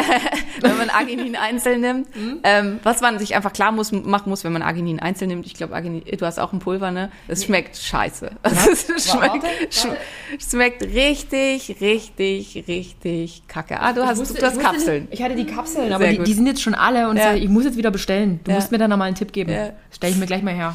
Also wenn ihr Kapseln kriegen könnt, würde ich auch sagen, nimm Kapseln. Aber die also sind halt wiederum teurer. Sind super teuer. Ja, dann würde ich wahrscheinlich ja. lieber Pulver nehmen und also einfach die Kröte schlucken. Wer hart im Nehmen ist, schluckt die Kröte, aber es ist wirklich eine dicke Kröte. Wirklich? Also, mhm. Ich hätte jetzt gesagt, ich bin aus. also ich glaube, du oh, schaffst das. Oh, ja, ja. Okay. Ich, ich, bin Eisbadekönigin. Ich schaffe auch noch dieses Pulver. Aber ich habe schon immer ab und zu mal Leute, die sagen, Simone, das war das ekligste, wirklich, wirklich das ekligste, was ich jemals nehmen musste. Okay, vielleicht bestelle ich doch wieder die Kapseln. Okay. Gut. Natürliche Booster versus chemische Booster. Gibt's äh, die chemischen Booster, mit meine ich alles, das man so kaufen kann. So Ja. die üblichen, äh, handelsüblichen. Gibt's da natürliche Booster außer Kaffee und grünen Tee? Guarana. Ja, Ah. also alles, was wo ordentlich Koffein drin ist. Ja, und ich kann halt dann auch kombinieren. Also ich kann zum Beispiel Koffein kombinieren mit ähm, Glycerol, Phosphocholin. Das ist eine Fettverbindung. Oh Gott, das klingt alles nach Chemie ohne Ende. Ge- Ja, aber es ist, äh, das ist tatsächlich halt in natürlichen Sachen drin. Mhm. Und ähm, das ist halt auch, also so ähnliche Verbindungen werden ja auch in den künstlichen Boostern verwendet. Also Glycerin wird ja auch ja gerne in den Boostern verwendet und so. Und es macht halt auch einfach, macht eine Gefäßerweiterung, macht einen erhöhten Fokus, verbessert die Hirnleistung. Oh ja. ähm, also Hast du eine Empfehlung für mich? für jetzt an, an Ein Booster? ich würde tatsächlich immer selber zusammenstellen. Also ich würde halt verschiedene Sachen da wählen, die man sich dann selber Simone wird mir was aufschreiben. Vielleicht teile ich das mit Also euch. man kann mit natürlichen Boostern schon auch einiges erreichen. Mm, Die Frage ist natürlich immer, was will ich von dem Booster? Mhm. Also will ich halt einfach nur, dass es geil aussieht, also so dieses Gefühl vom Pump, will ich halt, dass ich Alles. kann ich mich nicht richtig konzentrieren, habe ich wirklich eigentlich Leistungseinbrüche? Ich Weil- will mehr schwitzen, mich mehr konzentrieren, Fokus. Und bei, also bei den künstlichen, synthetischen Boostern ist immer A, also viel von diesem Zeug, was man in Pulvern da verarbeitet, schmeckt ultra ekelhaft. Und deswegen muss es halt mit krass viel Geschmacksverstärkung Ja. und Süßungsmitteln überdeckt werden. Und das ist ja auch, dass die schmecken ja oft so abartig süß, dass man die kaum runterbringt. Ähm, dass man sich das einfach klar macht, dann hat man halt noch die ganzen ollen Süßstoffe mit drin und die ganzen künstlichen Aromen. Hatten wir drüber gesprochen, genau. Genau, das, was halt auch nicht so unbedingt gut tut. Und was viele unterschätzen, ist, wie langsam Koffein eigentlich abgebaut wird im Körper. Und ähm, also die Halbwertszeit von Koffein sind bei einem normalen Metabolizer bei fünf Stunden und bei einem Slow Metabolizer bei acht. Das heißt, wenn ich halt mir morgens, und die meisten trainieren ja nicht morgens, ne, sag ich mal, wir trainieren mittags, also mittags so gegen eins oder so, und ich hau mir da 100 Milligramm Koffein rein, dann habe ich halt fünf Stunden später immer noch 50 Milligramm. Und das reicht total aus, um meinen Schlaf einzuschränken. Also bitte Und- nicht abends nehmen. Genau, und Schlaf, Regeneration, das wissen hoffentlich inzwischen alle, Schlaf ist nicht verhandelbar. Also äh, Schlaf ist halt für Leistung, für alles der entscheidende Punkt. Und wenn die Regeneration schlecht ist, dann ähm, ja, da hilft halt der tollste Booster nicht. Dann ist das Muskelwachstum eingeschränkt, die Leistungsfähigkeit eingeschränkt und man kann halt auch wirklich langfristig sehr krank werden. Schlaf, Und- was ist deine Empfehlung? Was man da nehmen sollte? Nee, oder nee, um man Gottes Willen, sollte? nein. Also man Ähm, sollte normal schlafen können, aber äh, Schlafdauer acht Stunden ist immer so meine Das wird Herangehensweise. immer acht. das, was gesagt wird, das ist tatsächlich mega individuell. Also hier ist total wichtig rauszufinden, wie viel brauche ich wirklich, um sich nicht selbst zu stressen. Männer zum Beispiel zwischen 25 und 30, weiß man inzwischen haben, also vor allen Dingen sportlich tätige Männer haben ein krass erhöhtes Schlafbedürfnis. Die brauchen tatsächlich so zehn Stunden, um wirklich ausgeschlafen das zu ist sein. wirklich krass. Und das ist halt auch viele, mit Leute, denen geht um acht jetzt- ins Bett. die, mit denen ich drüber gesprochen habe, haben gesagt, jetzt wird mir einiges klar, weil die halt so, woran erkennt man das? Viele tragen ja inzwischen Wearables, also äh, Fitbit Charge zum Beispiel Ja. oder halt, also ich habe eine Apple Watch, aber du hast glaube ich auch eine Apple Ich auch eine Watch. Apple Watch. Keine Werbung. Ähm, der, die, damit kann man halt den Schlaf tracken und dass man dann guckt, wenn man den Schlaf trackt mit einer App entsprechend dazu. Also ich benutze Pillow, was wirklich cool auswertet. Ähm, REM-Schlaf und Tiefschlaf sollten gleich lang sein. Und wenn der REM-Schlaf äh, kürzer ist als der Tiefschlaf, dann schläft man zu wenig. So einfach ist das. und das werde ich mal tracken. darüber kann man das halt ganz einfach für sich rausfinden. Und bei mir ist zum Beispiel, ich brauche nur so sechseinhalb Stunden Schlaf. Und ich habe mich halt mein ganzes Leben lang damit krass gestresst, dass ich unbedingt acht Stunden schlafen muss. Mhm. Und dann schlafe ich ganz flach. Also wenn ich das halt unbedingt versuche, dann bin ich dreimal nachts wach und es ist super nervig. Ja, ja. Und mehr Erholung habe ich trotzdem nicht. Also schlafe ich nur sechseinhalb. Mein Partner braucht zehn, was zum Teil halt ähm, in der Beziehung für Komplikationen Kann ich mir vorstellen. Sonntagsfrühstück ist Genau. nicht gesichert. ähm, und da muss man sich dann halt miteinander einigen, wie man das macht. Also das ist super individuell, aber es lohnt sich, das rauszufinden. Und ähm, also wer es ganz sophisticated haben will, es gibt halt den Ura-Ring, also O-U-R-A, das ist aus Finnland ein Variable und der misst den Regeneration Score und der sagt dir halt immer, jetzt bist du regeneriert, jetzt darfst du wieder trainieren. Ist das gutes Ding? Das ist echt gut. Also der Ura misst die saubersten Daten von allen Variables, die es im Augenblick so gibt. Aber ist halt, also der ist halt wirklich eigentlich auch nur für Sportler super relevant, weil ähm, ja, der Normalsterbliche braucht sowas nicht, was der alles macht. Okay. Ja. Ähm, Gibt es noch ansonsten Bo Booster, nat natürlich, aus dem natürlichen Bereich, die jetzt noch einem, einem Sportler helfen könnten, neben Schlaf, ausreichend Schlaf? Naja, also das ist halt wie, natürlich sieht man das, also Citrullin und Beta-Alanin, das sind mhm. ja, die sind ja auch in den meisten Boostern mit drin. Das was ist denn das, wenn das so was? kribbelt? Das Beta-Alanin. Das ist nicht gut, oder? Doch. Heißt das dann, das ist, früher hieß mal, das ist dann, der, ist der Booster billig. Nee, nee, der Booster ist dann nicht billig, der Booster enthält Beta-Alanin. Und mit, mit, enthält Baby billig. Äh, mit Beta-Alanin ähm, ja. macht man halt dieses Kribbeln mhm. und so weiter. Also es ist halt tatsächlich, ob das nur gesund ist oder nicht, das weiß man noch nicht so hundertprozentig okay. genau, aber es macht auf jeden Fall halt eine deutliche Gefäßerweiterung und vor allen Dingen auch ein schnelleres Synapsenfeuern im Gehirn und eventuell kann dadurch halt dann auch die neuronale Leistung wirklich verbessert werden und das wissen ja alle, die wirklich hart und mit viel Gewicht trainieren, ganz viel ist nachher neuronal. Also es ist halt nicht, wie stark bin ich, sondern wie fokussiert bin ich und wie, wie gut macht mein Nervensystem das Ganze mhm. mit. Also eine Kniebeuge oder ein, ein Kreuzheben mit richtig hohem Gewicht ist vor allen Dingen eine Frage der Nervensystemverschaltung. Und die Idee dabei ist, dass das helfen kann. Dafür gibt es aber keinen Nachweis. Das finde ich halt auch wichtig, das da mit dazu zu sagen. Okay. Gibt es noch irgendwas, was du der Sache ergänzen möchtest? Thema Supplemente, die noch notwendig sind? Booster? Nö, ich glaube Supplements und Booster. Ausreichend trinken vielleicht noch? Trinken ist immer gut. Wasser? ja, was muss noch kommen? ähm, ja, ich habe für Wasser. Auch, auch da finde ich halt, ähm, es gibt schon Menschen, die wirklich viel zu wenig trinken. Das hat viel damit zu tun, dass wir uns so von unserer eigenen Körperintuition entfernt haben. Mhm. Aber man kann halt auch, also Hyperhydratation, also dass man viel zu viel trinkt, das gibt's halt eben auch äh, gar nicht so selten. Und ich halte es für sinnvoller, wieder mehr in sich reinzuspüren, habe ich Durst. Und wenn man Durst hat, sollte man trinken. Aber man sollte halt, also diese Kampagne, man muss halt mindestens äh, drei Liter am Tag trinken mhm. oder so, die ist mal von Vitell ins Leben gerufen und mehr muss man da eigentlich nicht zu sagen. Okay. ähm, ja. Also wer halt sich wohlfühlt, also wenn es draußen kalt ist und man hat sich an dem Tag nicht bewegt und so, wenn man an so einem Tag dann mal nur anderthalb oder zwei Liter trinkt, dann ist das wahrscheinlich völlig ausreichend. Mhm. Es gibt schon aber auch Menschen, die zu wenig trinken auf eine gute Mineralstoffversorgung achten im Trinken ist super wichtig, damit man halt, ähm, also destilliertes Wasser oder komplett gereinigtes Wasser zu trinken kann halt auch schlecht und gefährlich werden. Also dass man auf sowas mit achtet. Oh, okay. So, Simone, weiter geht's. Bodybuilding, Leistungssport. Ich war ja Bodybuilderin. Ich bin ja da reingerutscht. Wie die Jungfrau zum Kinde bin ich zu diesem ganzen Ding gekommen. Ich wollte ja einfach nur endlich abnehmen und mit 30 äh, ist bei mir ja dann der Schalter umgelegt worden im Kopf. Und plötzlich wurden aus meinen pummeligen 66 Kilo halt eben shredded 62 Kilogramm. Und dann bin ich auf die Bühne gegangen. Ähm, das waren zwei Saisons, das heißt 2014 und 2015 habe ich wirklich so richtig Hardcore, also ich habe immer Hardcore gepumpt, aber meine Ernährung war da eben auch Hardcore clean. Und auch ich habe ganz lange danach gelebt, mehr als 30 Gramm Fett am Tag nicht möglich, geht nicht, ist nicht. Irgendwann hatte ich einen neuen Coach, der sagte, 60 Gramm ist unsere Untergrenze. Ähm, habe ich durch diese zwei intensiven Jahre ähm, mir irgendwas im Körper kaputt gemacht, durch diese Diäten, durch, keine Ahnung, habe ich irgendwas an meinem Hormonsystem kaputt gemacht? Ist meine Periode deshalb so stark, wie sie jetzt stark ist? Ist meine Schilddrüse deshalb angegriffen? Ach, hängt das irgendwie zusammen? Weil ich habe mein Leben lang sonst einfach nur gepumpt und ja. gut gegessen. Hat immer schöne Hausmannskost, Protein Leider wahrscheinlich schon. Also okay. das muss man leider halt einfach sagen. Ähm, also wir sind, ähm, das ist für den Körper eine wahnsinnige Belastung. Das Signal für den Körper halt bei so einem niedrigen Körperfettanteil ist auch, ähm, hier stimmt was mhm. nicht, hier stimmt was überhaupt nicht. Dann ist ähm, extrem starke Belastung bei unzureichender Energiezufuhr führt halt zu Entzündung, führt zu massiven Entzündungen ja. und kann dadurch tatsächlich im Hormonsystem halt einiges kaputt machen. Es ist aber nicht irreparabel. Also man kriegt eigentlich ja. fast alles wieder dahin. Es gibt, also man weiß es halt von Langzeit Anorexie-Erkrankten, die zerschießen sich zum Teil was im ähm, hypothalamisch-hypophysären System, also im Gehirn, was sich auch nicht wirklich wieder reparieren lässt. Also die haben oft ein Leben lang Probleme mit Insulinresistenzen, mit Leptinresistenzen, Schmerzen ähm, und auch mit Zyklusstörungen. Ja. Und manche kommen einfach, bekommen nie mehr eine vernünftige Periode.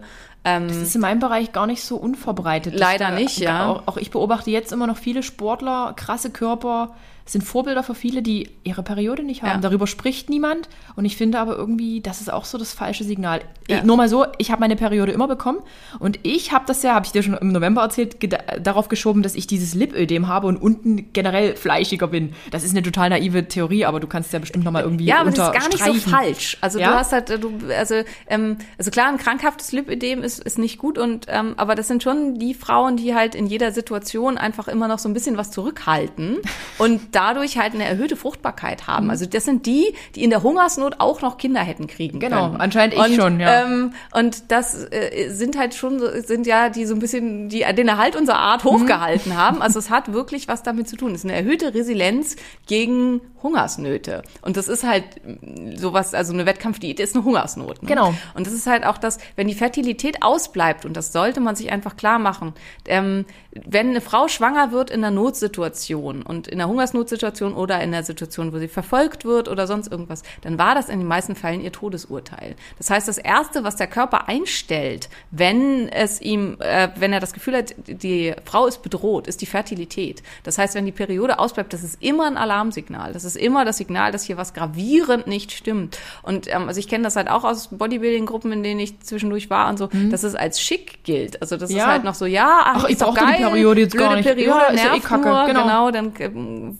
muss ich mich im Training vielleicht einschränken oder es geht mir nicht gut und so. Und das äh, sich ja einfach klar zu machen, ein gesunder weiblicher Körper hat eben halt entsprechend seine Mens. Und wenn die Mens ausbleibt, ist immer ein Alarmsignal, dass hier was gravierend nicht stimmt und auch dann langfristig die Leistung dadurch erheblich eingeschränkt wird. Also es ist halt auch ähm, in Studien um den Eisprung rum Testosteron steigt um das Doppel auf das Doppelte an den ein, zwei Tagen um den Eisprung rum.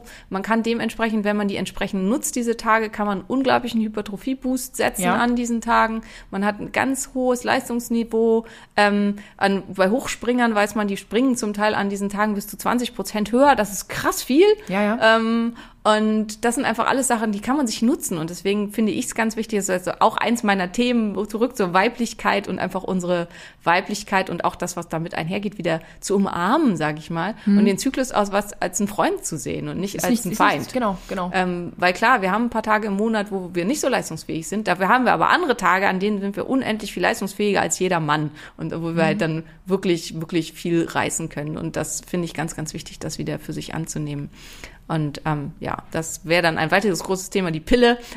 Ja, Thema Pille. Ich habe damit 2014 direkt mit den Wettkämpfen einfach aufgehört. Ja, Also ich habe ja. das dann für mich nicht mehr als wichtig erachtet. Und es ist tatsächlich, glaube ich, auch so, dass die meisten, die wirklich sportlich, also wettkampfmäßig auch sehr aktiv ist, die meisten nehmen nicht die Pille, Mhm. ähm, weil äh, die Pille halt einfach das Leistungsvermögen einschränkt. Und die meisten merken das dann tatsächlich auch. Tja, für mich war es einfach nur just for fun, aber ich habe es dann trotzdem eingestellt. genau. So, die, die Frage habe ich noch aufgeschrieben, wenn die Periode jetzt äh, viele, also ich habe das übrigens auch im Freundeskreis, dass da Mädels ihre Periode nicht bekommen, die auch so krass Leistungssport, ernährungsfixiert sind, ähm, kommt, die ist bei einigen auch wiedergekommen. Ja. Aber ist das die Regel oder ist das einfach ein Glücksfall? Oder kriegt man das eben doch wieder hin im Vergleich zu eben ähm, Teils, teils. Also wenn man halt wirklich ähm, dann wieder zurückgeht und ähm, ausreichend isst und dann also mit auch mehr Essen kommt das dann mit auch mehr wieder Essen kommt es bei vielen ja? zurück, genau. Also es halt, hat halt was mit Leptin zu tun, auch viel und ja, mit Insulin und entsprechenden Geschichten. Also kommt sie bei vielen dann auch zurück, dass die Hormone wieder hochfahren. Manche brauchen ein Reset, also manche brauchen halt ein bisschen Hilfe von außen. Und das lässt sich oft tatsächlich einfach durch ein, zwei Zyklen Progesterongabe, also wo man halt dann dem Körper signalisiert, so wäre es normalerweise und dann überlegt, merkt der Körper so, hey, so hätte es sein sollen und macht es dann selber wieder. Ähm, funktioniert das halt schon dann ganz gut. Ähm, wenn sie, also wenn sie länger als ein halbes Jahr ausbleibt, würde ich mir immer fachliche Hilfe suchen und mich da halt entsprechend unterstützen lassen. Was auch ist, also so, das ist auch beim Absetzen der Pille, aber es ist auch ähm, im Leistungssport in den Bereichen, also bei der Pille heißt es Post-Pill-Syndrom und das ist halt ein Verlust an bestimmten Mikronährstoffen, die für die Fertilität wichtig sind. Und die sind auch wieder voran, die B-Vitamine zu nennen als ganz, ganz wichtige Gruppe, Ja. verschiedene Fettsäuren als ganz, ganz wichtige Gruppen. Hier auch das Cholin, was ich vorhin schon einmal so ein bisschen angeschnitten habe, spielt hier eine große Rolle. Inositol wäre so ein Stoff, der hier eine große Rolle spielt. Ähm, ja, darf ich ein Produkt nennen, was da cool Klar, ist? mach das. Ähm, also von Naturtreu, da könnt ihr jetzt sonst auch bei mir mal reingucken, gibt es ein Präparat, das heißt Frauenkraft. Und da ist das alles wirklich in einer sehr klugen und schönen Art und Ja. Weise kombiniert, auch mit einer guten Menge an Inhaltsstoffen.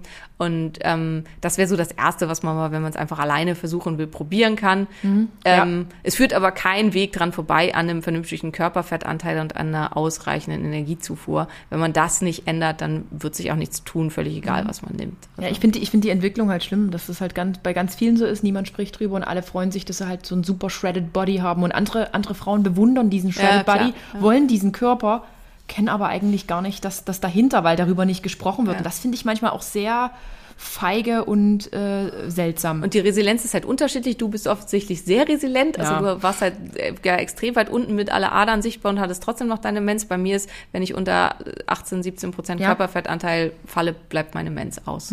Und dann, und ich hatte diese, ist, selbst zur Weltmeisterschaft hatte ich meine Periode. Ja. Einen riesigen Pickel hier gehabt, den ich heute auch wieder habe zufällig. Und das halt bei mir, deswegen äh, habe ich es auch aufgegeben zu versuchen, so weit runterzukommen, weil ich einfach weiß, dann bricht bei mir quasi hormonell alles zusammen und das ist es mir nicht wert. Also Wenn man aber noch eine Periode hat, kann man sagen, hormonell ist zumindest erstmal einiges okay. Wobei Ja. man bei mir jetzt auch schon sagt, ich habe zwar alles, aber bei mir stimmt ja hormonell auch was nicht. Aber wir kommen ja dann zu dem Schilddrüsenthema im, im Absolut, aber zweiten ist Teil. okay, nicht unbedingt, aber das ist zumindest dann nicht völlig katastrophal. Das kann man Okay. auf jeden Fall schon mal sagen. Okay, sehr gut. Dann kommen wir jetzt noch zu zwei kleinen Themen. Wir sind auch schon ganz schön fortgeschritten. 58 Minuten. Thema Steroide. Mich hat das immer interessiert, das Thema. Ich habe nie Steroide genommen.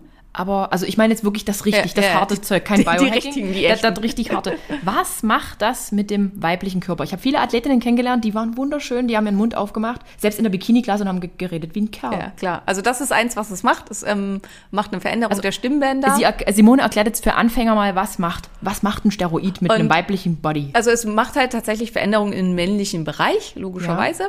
Und es macht halt zum Beispiel eine Veränderung der Stimmbänder, also Ja. bestimmte Sachen, die jetzt so Trebolone oder so, also die gerne benutzt werden, Mhm. die gehen vor allen Dingen auf die Stimmbänder. Das ist irreversibel. Und das ist halt auch was, was man Heißt, wissen kommt sollte. nie wieder Es zurück. ko- genau, man bleibt, diese Stimme bleibt für immer bestehen, auch wenn man aufgehört hat. Das ist halt wichtig, was, dass man sich das klar macht, weil ganz viele andere Gottes Sachen sind reversibel. Die Stimmveränderung ist irreversibel. Kann so, eine, kann so eine Frau, die Steroide genommen hat, noch Kinder bekommen? Ja. Ja, okay. Ja, ja. Hat, das hat man jetzt ja auch, also soll jetzt nicht böse gemeint sein, aber ich gehe persönlich davon aus, dass die Crossfitter in der Weltklasse alle gedopt sind. Ähm, Äh, ich würde auch sagen, die Frauen haben Schulterköpfe, von denen habe ich geträumt früher. ja, genau. Riesige Schultern. Und ähm, die haben jetzt ja, die, also da ist ja gerade so eine Welle, die kriegen ja alle gerade Kinder. Ähm, Ah, okay. Und äh, zum Teil muss man aber auch sagen, mit mehr oder weniger großen Problemen, also wo Mhm. man das halt auch so ein bisschen mit beobachten kann. Aber ähm, also die Frauen können durchaus noch Kinder bekommen, oft auch völlig problemlos und so. Aber es gibt bestimmte Sachen, die sind irre irreversibel, wie zum Beispiel eben Stimme. Also das bleibt bestehen. Zum Teil auch eine Neigung zu vermehrter Körperbehaarung. Also Mhm. wenn da bestimmte ähm, Sachen angetriggert wurden, dann kriegt man das auch nicht wieder weg.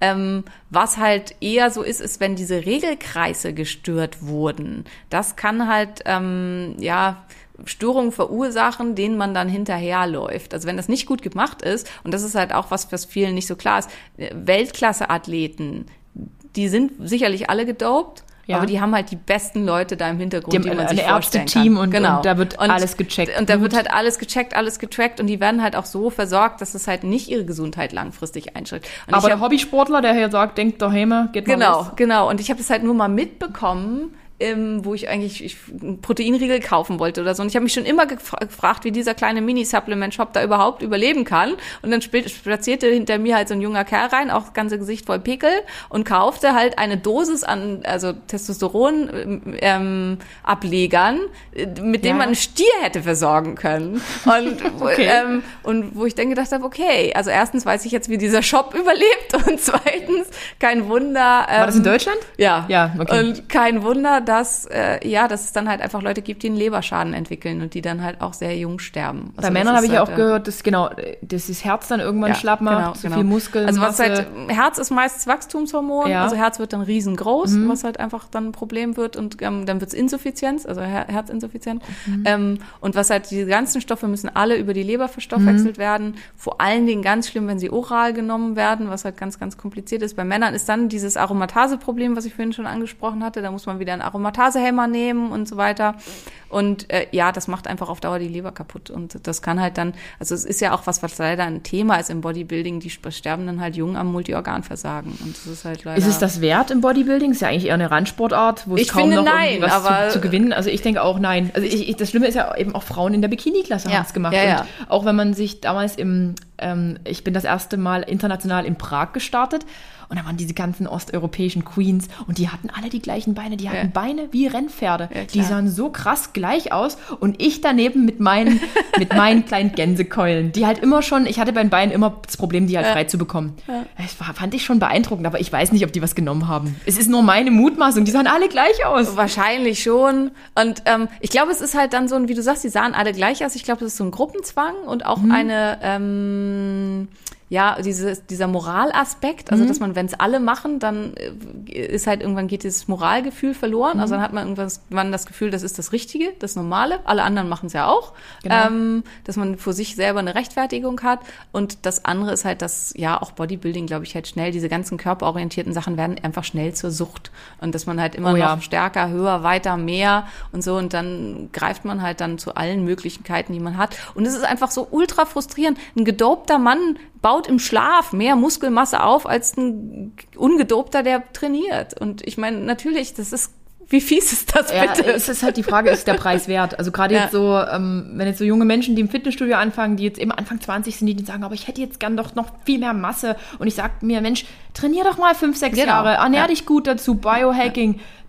Was du für einen athletischen Körper bekommen könntest. Ich mag das ja eh athletischer. Ja, ja Mehr die, als die, dieses die nur dopen und Bullige. nicht gut trainieren, die werden ja auch, das wird ja nicht schön. Die werden einfach nur dick. Die werden einfach kriegen- nur dick. Ist das genau. auch so, dass die Menschen, die dann so bullig aussehen und so eine riesen Wanne vor sich hertragen, so ein Steroid-Belly, Ja. gibt's das? Ja, ja, Weil das das, sieht für mich so als Ja, Laie, ja. sieht das halt wirklich so Das aus. ähm, verursacht, also diese, wenn es schlecht gemacht ist, verursacht es halt auch Entzündungen, Insulinresistenzen und Ja. das macht halt eine starke Zunahme von Fett am Bauch. Also das ungute Fett. Okay, und ähm, würdest du jetzt sagen, dass wenn, wenn man jetzt diesen Druck im eigenen Wettkampfteam hat, dass dann die Coaches dich versorgen mit Stoff? Das ist auch nicht so das Wahre wie, wie bei ähm, so einem Crossfitter, der dann Ärzteteam hat, oder? Äh, Absolut nicht. Also die haben halt meistens auch nur sehr bedingt Ahnung und es ist einfach insgesamt nichts ist so kompliziert wie Hormone. Und das ist halt inzwischen wollte da nie eingreifen. Jeder, jeder, also auch im Gesundheitsbereich, jeder Coach, der irgendwie so einen Wochenendkurs gemacht hat, will jetzt halt mit Hormonen rumdoktern Ja. und schreibt irgendwelche Cremes auf und so weiter. Ähm, dass das alles in Deutschland rezeptpflichtig ist und dass man das halt nicht einfach irgendwo kaufen kann, das hat schon seinen Grund. Und diese Mhm. feinen, also das ganze Hormonsystem des Menschen ist wie ein feines Schweizer Uhrwerk, das so ineinander greift und kleinste Änderungen, das winzigste Zahnrad entfernt und das ganze System bricht zusammen und es funktioniert einfach man denkt halt auch, man ist noch jung. Genau. Man ist jung, passiert eh nichts. Ja, und das ist aber Ja. ganz viel ist das nicht so. Und dann sitzen die halt bei mir, weil ihnen die Haare ausgehen und sie wer weiß, wie viel Gewicht zugenommen haben und überhaupt keine Leistung mehr haben und den ganzen Tag todmüde sind. Ähm, und das ist dann halt manchmal der Preis. Nicht bei jedem, das ist halt eben einfach der Punkt. Menschen sind unterschiedlich resilient. Und wenn du da draußen bist, du weißt wahrscheinlich nicht, welche genetischen Entgiftungsstörungen du vielleicht hast und so. Weil wer untersucht das denn für sich? Ganz und, genau. ähm, wenn man halt leider da vielleicht belastet ist, dann kann es halt sein, dass das, was äh, einer von nebenan völlig problemlos wegsteckt und das seit Jahren und dabei großartig aussieht, dass, äh, dass einem selber halt innerhalb kürzester Zeit das Genick bricht. Und das ist halt was, was man vorher nicht weiß. Und ähm, Okay, deswegen wäre ich mit diesen ganzen Sachen ja, also insgesamt einfach super, super vorsichtig. Und ich, ich persönlich, aber gut, das würden jetzt andere vielleicht anders sehen, ich finde es halt auch völlig unnötig. Ich finde, dass man Naturalathleten erkennt, also oder Athleten, die extrem gut und professionell gedopt werden, Ja, ja. aber ähm, und dass es immer schöner aussieht als das, was halt. Muss ich auch sagen, ich mag wird. diesen, diesen natürlichen Look. Ja. Wie gesagt, man hat mir damals auch, ähm, nachdem ich meine Ernährung umgestellt hatte, haben auch Kollegen gewetzt, gehetzt hinter vorgehaltener Hand. Die hat doch was genommen, die war doch immer so pummelig und die, hä? Und ich habe ja damals schon echt lange Ja. trainiert zum damaligen Zeitpunkt. Das fand ich echt als Beleidigung, aber jetzt gebe ich hier mal eine Beichte ab. Ich gebe wirklich jetzt mal eine Beichte ab. Ich kann mich schon, ich kann mich nicht erinnern. Ähm, es gab eine Zeit, wo ich auch gesagt habe, meine Beine werden nie frei, die werden nicht frei. Wieso sieht mein Oberkörper adrig? Bei mir am Bauch Ja. ist nichts mehr. Ich sehe aus wie der letzte Tod. Und trotzdem bleiben meine Beine so, wie sie sind, so relativ fleischig. Und ähm, ich habe tatsächlich mal eine ganz kurze Zeit so ein entwässerndes Medikament. Wie, wie Simone Hilfe. Diuretikum. Bestimmt, wie, genau. Aber ich komme nicht auf die Bezeichnung. Ich komme nicht drauf. Lasix. Nee, nee, nee, nee. Was Das anderes. Ganz Klassiker. Clen, Clenbuterol habe Ah. ich mal für eine ganz kurze Zeit genommen. Ich habe dann auch sofort aufgehört damit und Ja. hat das was mit mir gemacht? Ich habe das vielleicht Glaub einen Monat genommen, ich weiß Also so nicht. kurzer ich kam mir Zeitraum. vor wie ein Schwerverbrecher, aber Ja. ich hab, das habe ich, das habe ich tatsächlich genommen, aber da hatte ich schon mein Body, Leute. Aber ich würd- will, niemandem empfehlen. Ja. Ich weiß auch nicht, was es gemacht hat, denn es hat eigentlich gar nichts gemacht Ja, bei mir. Ja. Also das ist halt eben, wenn man irgendwas nimmt und halt auch nicht weiß, Genau. was man tut. Das ist Genau. halt meistens Wenn, wenn der Coach eine Empfehlung ausstellt. Ja, führt nicht zum Erfolg und äh, ja, ist dann halt auch mh, einfach. Wa- wa- Was ist das, Clenbuterol? Ist auch ein Hormonableger. Also es ist kein, nicht wirklich ein Entwässerungsmittel. Okay. Also, Hat mir Wenn es nur Entwässerung gewesen wäre, wäre Nee. wahrscheinlich besser gewesen. Wir haben übrigens nie entwässert zu Wettkämpfen, außer bei meinen letzten. Ja. Da waren meine Beine dann aber wirklich deutlich krasser. Ja, als wir wirklich mal so entwässert haben, so mit kein, also auftrinken und Ja, dann nichts mehr trinken, das war schon krass. Na, wie gesagt, das nur mal so, muss ich auch sagen. Ich habe das einmal getestet und gute Nacht. Darf man das so naiv so sagen, so jetzt hier so lapidar? Ich glaube, das kann dir keiner was, wenn du das mal gesagt Ja. hast. Äh, aber jetzt nochmal zu dem äh, Punkt Steroide und äh, geht, geht alles auf natürlichem Wege? Es geht alles auf natürlichem Wege. Also man kann auch aus einem schmächtigen jungen Mann mit einer richtigen Ernährung, mit Tracken, wie du schon gesagt hast, mit vielleicht mal Blutbild und mal gucken, was der überall braucht, kann man durchaus richtig was rausholen. Wenn er mal Absolut. fünf Jahre trainiert, oder? Ja, absolut. Es dauert halt. Es dauert. Ja. Also und es gibt halt nicht die Wunderpille mit, ich nehme das jetzt hier und dann übermorgen sehe ich aus wie Ugo Ungetüm. Die gibt es auch. Das finde ich auch wichtig, das zu sagen, weil die werden ja auch oft gebasht, so die dann Ja. innerhalb kürzester Zeit. Das sind halt die Easy Gainer, die innerhalb, die sind genetisch einfach dafür, das wäre halt dann der, der Stammesoberkrieger geworden. Mhm. Ähm, das gibt's auch. Also es gibt halt auch genetische Varianten, die dazu führen, dass man unglaublich schnell Muskelmasse aufbaut und ähm, innerhalb kürzester Zeit ganz, ganz krass aussieht.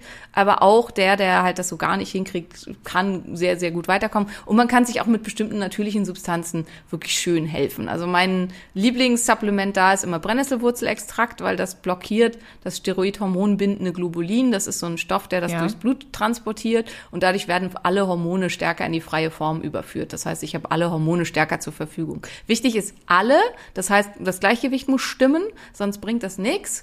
Ähm, aber dadurch ist es halt auch sehr schön, weil ich das Gleichgewicht nicht durcheinander bringe. Ich kann eben nichts kaputt machen, sondern ich setze halt alle nur ein bisschen erhöht frei. Das ist was, was man nutzen kann. Zum Beispiel, ähm, es gibt halt bestimmte ähm, Phytoandrogene, also Stoffe, die eine androgenartige Wirkung haben. Die kann man sich auch zunutze machen. Aber auch da ist wichtig, nicht übertreiben. Wenn man riesige Mengen davon nimmt, hat es auch wieder, ähm, n- also dass der Hoden schrumpft und so. Das wäre vielleicht auch noch wichtig. Ja, Hodenatro- Hoden, ja. Hodenatrophie ist auch irreversibel, also die bleibt bestehen. Oh Ähm, mein der Gott. Hoden also einmal weggeschrumpft ist durch Steroidkonsum, das erholt sich nicht wieder. Und das ist halt auch entsprechend was, was Männer wissen sollten, bevor sie mit sowas anfangen. Sind die dann unfruchtbar? Zum Teil, ja. Manche, Weil was ja. da wird ja nichts mehr produziert, oder? Da wird ja doch, kein doch, eigenes. also ja? Sperma wird weiterhin wird, produziert. aber, ist ja da in Mini-Hoden quasi drin. Genau, die Spermienqualität kann aber deutlich schlechter werden. Oh je, oh je, Leute. Gibt's noch irgendwas Natürliches auf dem Wege? Also außer eine ausgewogene Ernährung, Proteinpulver und äh, Also es gibt Supplemente? ganz viele Stoffe mit Es gibt- androgenen Sto und ähm, Das wäre jetzt zu viel wahrscheinlich, um das hier zu Wirkungen, besprechen. Genau, äh, also ganz, ganz, wirklich ganz, ganz, ganz, ganz viel. Ähm, da ist halt auch immer wichtig, wie stark wirken die am Rezeptor. Zum Beispiel bei Frauen, wenn man Östrogene zuführen will, Phytoöstrogene, da muss man sich einfach klar machen, ähm, der, das natürliche Östrogen hat quasi 100 Prozent und Phytoöstrogene haben am Rezeptor nur eine Wirkung von zwei bis drei Prozent. Mhm. Das heißt, wenn ich die von außen zuführe, wird das Östrogen oder die Östrogenwirkung in meinem Körper weniger, nicht mehr. Mhm. Und das ist auch was, was viele nicht checken. Und das ist halt auch so mit Phytoandrogenen. Testosteron wirkt immer stärker als Phytoandrogene. Nur wenn mein Spiegel eh schon nicht so dolle ist, dann Ja. kann ich damit halt noch wirklich was reißen. Boah, das ist Oder eine Wissenschaft. wenn ich halt krass hohe Mengen nehme. Und genau das ist halt das Problem. Es, ist, echt das eine Ist Wissenschaft. nicht einfach mal so hier nebenbei. Und es gibt da Schnellkurs. Auch nicht TikTok und einmal nimm das und dann. Und das ist halt das, was Ja. Mhm. oft in irgendwelchen Blogartikeln oder so einem verkauft werden soll, von Leuten, die selber keine Ahnung davon haben. Also ist wenn halt es einen wirklich interessiert, einfach mal einen Termin bei dir machen oder bei deinen Kolleginnen. Ja, also das wäre wär eine Möglichkeit oder sich halt wirklich ganz intensiv einlesen. Aber es ist halt, ähm, Aber fangt erst mal bei einer gescheiten Ernährung an und trackt das, bevor ihr äh, binnen eines Jahres ein Muskelwachstum von 10 äh, Kilogramm haben wollt. genau. Oder? Weil das ist nämlich Bullshit. So. Jetzt kommen wir nochmal zum letzten Punkt. Oder wollen wir den noch mit ins nächste Thema schieben? Das ist äh, Nahrungsergänzungen in der aktuellen Zeit in Bezug auf die Krankheit, die gerade hier herrscht. Ach so, ja doch, das können wir noch machen. Das machen wir noch. ähm, es ist ja jetzt gerade in aller Munde. Ähm, ich, soll ich den Begriff sagen? Ja, Wir, wir leben gerade in der Zeit vom Lockdown Nummer 2, Covid und so weiter und so fort. Äh, und da ich Simone da habe, muss ich diese Fragen stellen, denn ich habe mich ja auch ein bisschen belesen oder weiß auch das ein oder andere. Und irgendwie, was ist das, was ich meinen Eltern oder generell allen empfehlen kann? Worauf sollte man jetzt besonders achten? Sind wir jetzt, ach so, das habe ich vorhin auch bei den Supplements gar nicht genannt. Vitamin D. Genau, die jeder nehmen Vitamin sollte. D. Vitamin D gehört natürlich auch noch dazu, zu den Supplements, die eigentlich jeder gut vertragen Das, kann. das, das dosiere ich ja mega hoch. Ja, wir sind einfach alle nicht mehr in der Sonne und Mhm. wenn wir nicht in der Sonne sind, produzieren wir kein Vitamin D und das ist schlecht. Und Vitamin D aus der Nahrung kann man einfach mal vergessen, weil viele Ja. halt immer so, ja, man kann es über die Nahrung, das sind Minimengen, das bringt nichts. Ähm, dementsprechend Vitamin D sollte eigentlich jeder supplementieren. Auch hier würde ich immer ab und zu mal messen. Ähm, kann man Ja. inzwischen, da gibt's ja auch so Heimtests, wo man sich einfach nur in die Fingerbeere piekt. Die sind gar nicht schlecht, Okay. also das kann man durchaus machen. Ähm, und dann mal gucken, wo man landet. Und hier ist halt wichtig, nur fürs Immunsystem ausgeglichene Spiegel, also spiegelt, wo das Immunsystem dann ausgeglichen ist, Ja. liegt so zwischen 60 und 70, also ziemlich hoch. 60 bis 70 Nanogramm pro Deziliter. Also ähm, es gibt noch eine andere Einheit, die ist dann doppelt so hoch. Okay. Ähm, Was, was heißt das jetzt? Also äh, kann ich jetzt einfach irgendein Präparat kaufen und zu mir nehmen und gut ist? ja, im Prinzip schon. Gibt ja auch wieder verschiedene Hersteller. Gibt Alle, alle verschiedene haben plötzlich Hersteller. ein Vitamin D-Präparat. In Verbindung ist- mit K2 ganz oft. Genau, das ist eigentlich relativ egal, welches, da nehm, welches ich da nehme. Mit dem K2, also K2 spielt eine Rolle dafür, dass dann wirklich Kalzium in den Knochen kommt und dass es halt nicht zu Angelagerungen im Gefäßsystem kommt. Man muss aber sagen, das hängt viel, viel stärker davon ab, ob Entzündungen im Körper sind. Und K2 ist vor allen Dingen eine Marketinggeschichte. Also als die Hersteller, neuen Hersteller alle auf den Markt kamen mit ihrem Vitamin D, früher hatte Firma Miebe hatte tatsächlich ein Patent Ja. auf Vitamin D über viele Okay. Jahre.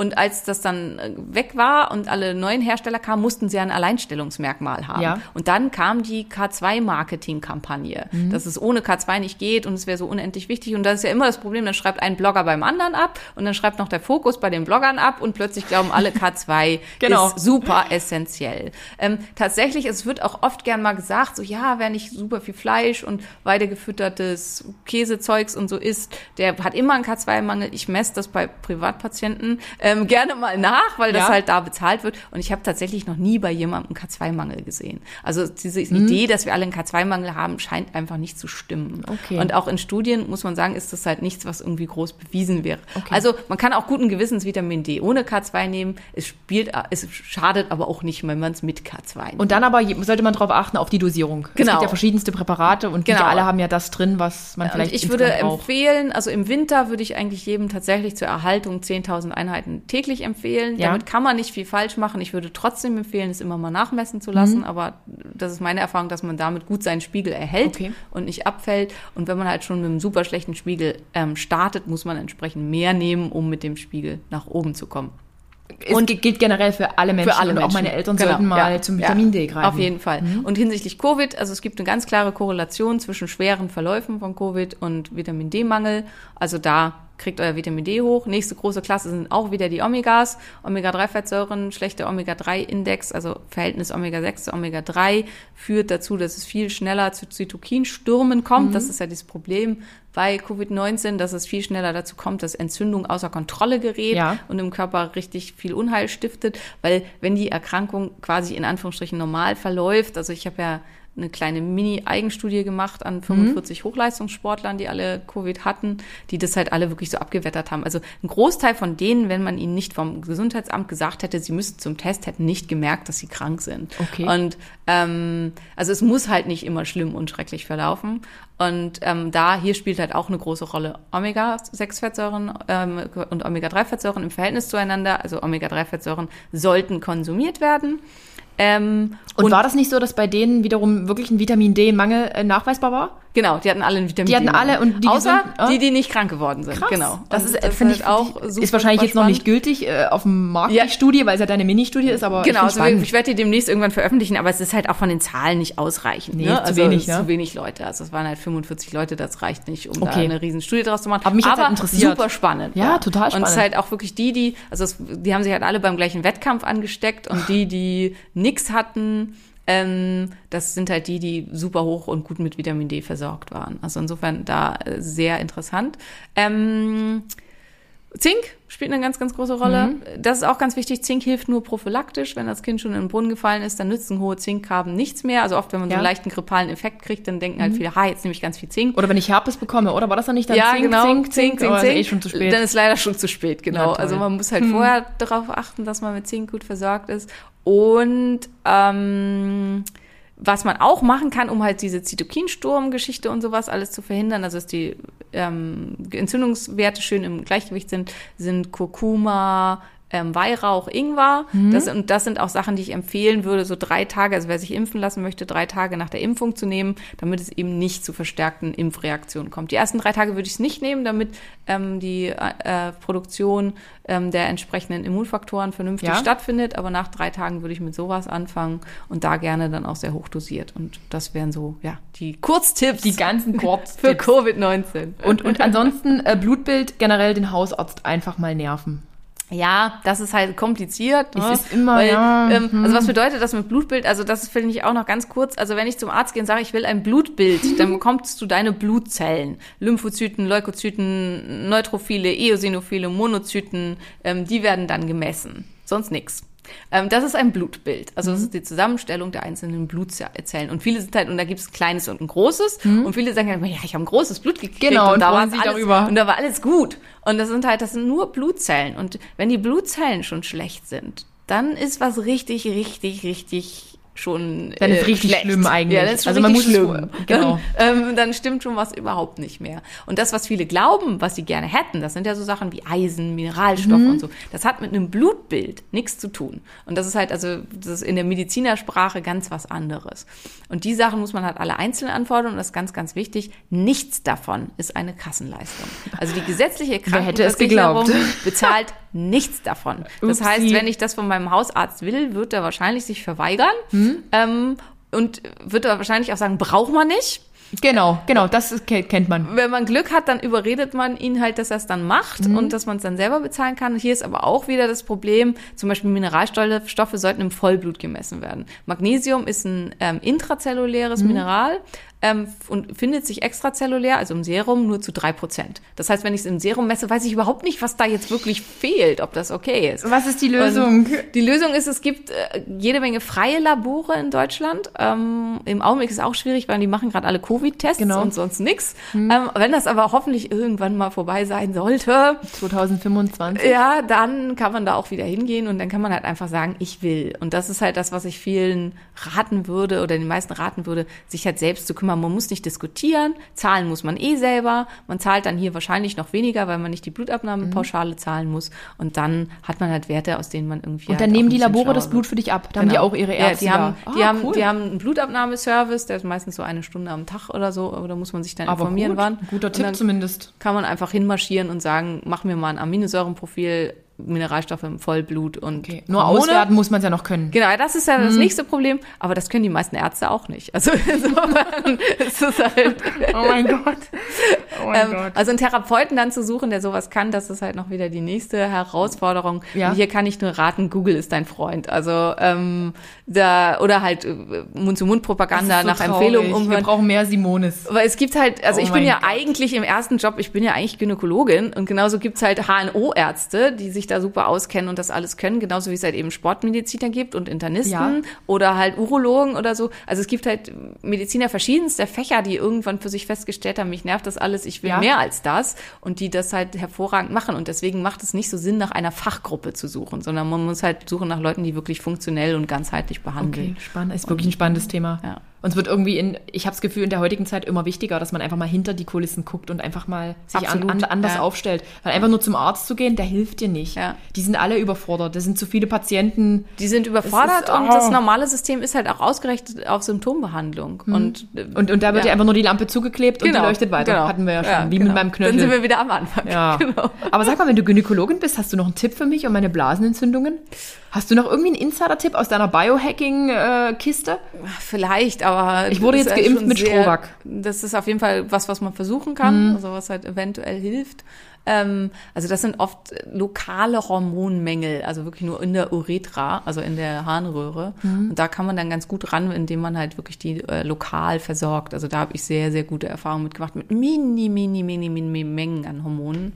Macht das mein Urologe? Ähm, naja, vielleicht. Ansonsten machen wir das. ja, wir müssen den wir auf Knöchel müssen wir auch nochmal mal angucken. Okay, wir sind am Ende dieser unglaublich langen und informativ spannenden Folge angekommen. Ähm, es wird noch eine Folge 2 geben, also keine Panik. Ich bedanke mich bei Simone für ihre Geduld und für ihre Zeit und für ihr Fachwissen. Und ja, ich verlinke alles Wesentliche natürlich für euch, damit ihr das nachlesen könnt. Und ich danke für dieses schöne Gespräch. War toll, Simone. Also, bis bald. Tschüss.